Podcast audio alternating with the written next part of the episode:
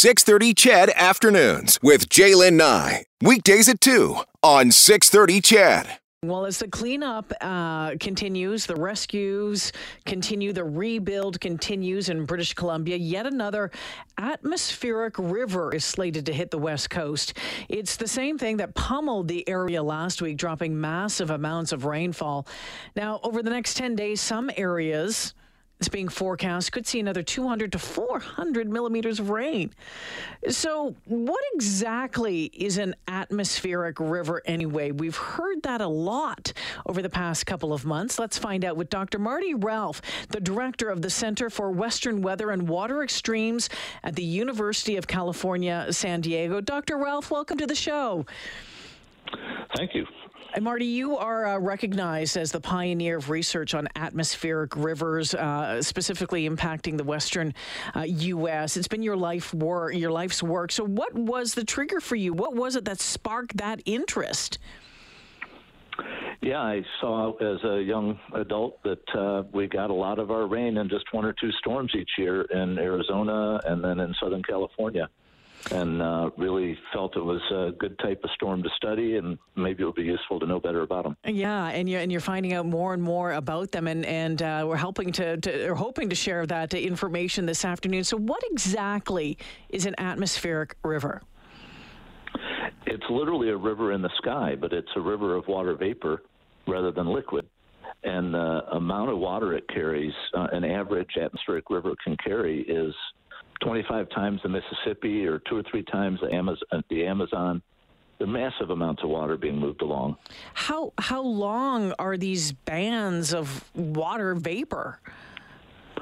They tend to be about 500 miles wide. Wow. You know, 800, 900 kilometers, and a couple thousand kilometers or a thousand miles or more long.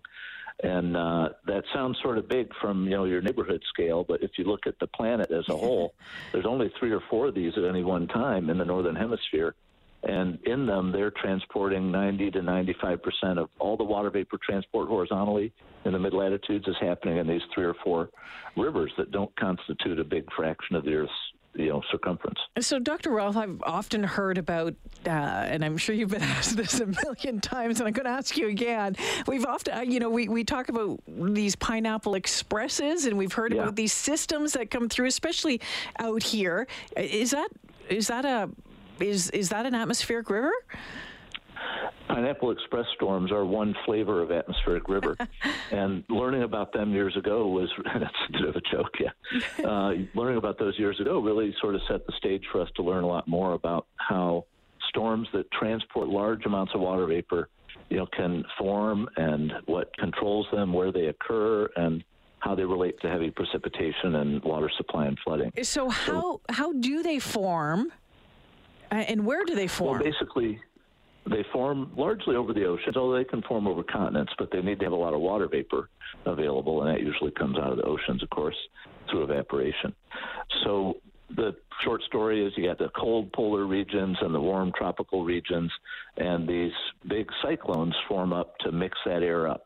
And they, it takes the cold air, you know, equatorward and the warm air poleward. And in the process of the air circulations doing that, they concentrate the water vapor into a fairly narrow band with strong horizontal winds coming typically out of the south or southwest or west. And that's transporting water vapor along with the warmth of the air. And those are uh, the long, narrow features that the atmosphere has formed up uh, that end up transporting tons of water vapor. Dr. Ralph, these are naked to the to the, uh, the well to the naked eye. They're they're pretty much invisible. So how are you able to study them?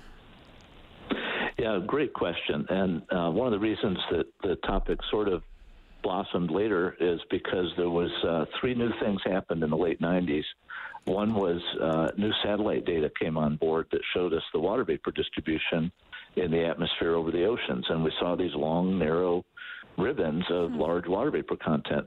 And about the same time, there was a uh, special modeling study done that looked. Uh, Zhu and Newell from MIT uh, published a paper, a scientific article that I saw that helped get me going. But uh, but they used a model to characterize the uh, nature of atmospheric rivers in terms of being, being narrow bands of strong water vapor uh, transport. And I led a field experiment with aircraft out over the Pacific Ocean in 1998. And all those three things sort of came together over the late 90s, early 2000s to have sort of the light bulb go off, for me at least, that uh, this was a really major part of the atmosphere, and we could do something to study it and maybe predict it better. So, Dr. Ralph, when I was reading a little bit about about the research that you did and about these little things that you would drop into these atmospheric yeah. rivers. It reminded me out of a scene out of that old movie Twister when they're trying to drop those balls into the, the tornado and get them yeah. off and get going. Is that, I, I know, that's not what you were doing, was it? No, but uh, it's true that we do need in, in meteorology to understand what's going on above the ground. Yeah. And that's often harder to get information on. And we launch weather balloons every day all over the earth, you know, relatively few still, but enough to be helpful. And they to measure temperature, pressure, water vapor, and winds as they ascend.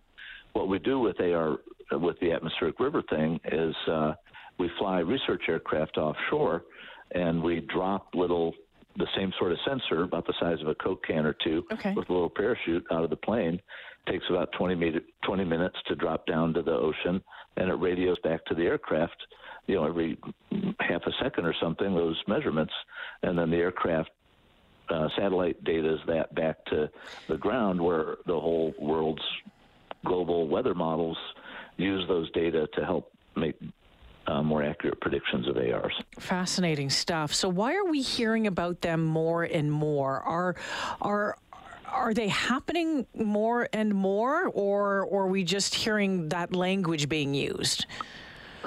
It's more that we're discovering that they exist, how they work, and how important they are to both water supply and flooding. And it's creating a greater awareness that, that they're part of the atmosphere uh, that hadn't gotten so much attention for a while, and now we understand it better through science. And uh, we've developed a scale to try to distinguish the, the weaker ones, which can be largely beneficial for water supply and the lake, yeah. from the stronger ones, which can be primarily hazardous. Now that that scale goes from a one to a five. That uh, the the the, the AR that hit BC last week. Where did that fall in? It was a solid four, sort of verging on a five. Wow.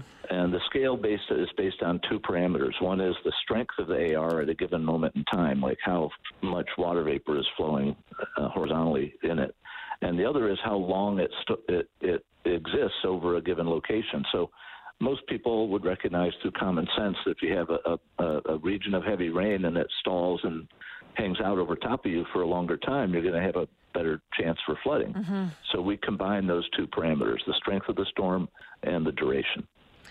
Are atmospheric rivers uh, becoming more common because of climate change at all? Climate change is expected to intensify some atmospheric rivers, make some of them bigger in area, but there'll also be drier periods in between. Mm-hmm. So uh, it's at least in some parts of the world. It's uh, so in a way, yes, there'll be more of them, and some of them will be stronger, but there'll also be you know, longer periods of dry times between some of them in different areas of the world. And I guess hence goes back to why it's important to be able to forecast better, uh, forecast them better, and also know more about them. There's a lot of applications. Uh, uh, we work with water managers. We work with uh, emergency managers who deal with flood. Uh, transportation officials are interested in this. They seem to be correlated with transportation issues. Of course, British Columbia has experienced really difficult aspects of that right now with the flooding uh, and the bridges and all being uh, you know, washed out. So uh, yeah, that's got a lot of applications. Do do atmospheric rivers flow mainly west to east, or, uh, I, I, don't know why that just popped into my on, head. On average, on average, they're southwest to northeast in the northern hemisphere. Okay. The southern hemisphere, they're northwest to southeast. Okay. And one more question before I let you go, because I have a couple back to back texts on this from my listeners, wondering about any impact that these could have on airplanes traveling. The airplanes fly through these just yeah. fine. Okay. There's not an issue there. Taking off and landing, you don't want to have you know big crosswinds and heavy rains, but the aircraft and air traffic control is super professional and safe. All right. Dr. Ralph, fascinating stuff. Thank you for sharing uh, a little bit about the work that you do. Really, really interesting, and I appreciate your time this afternoon. Thank you. Have a good day. Yeah, take care. Dr. Marty Ralph, he is the director for the Center for uh, Western Weather and Water Extremes at the University of California, San Diego. He has been front and center. He has been leading the research into these atmospheric rivers. And of course, you know, BC has had what, five of them in the past number of months? Uh, normally, they don't start to happen until around November. Like to have one, and that is what hit BC last week, and there now is another one being forecast over the next couple of days that could, as I mentioned, drop 200 to 400 millimeters of rain over parts of BC.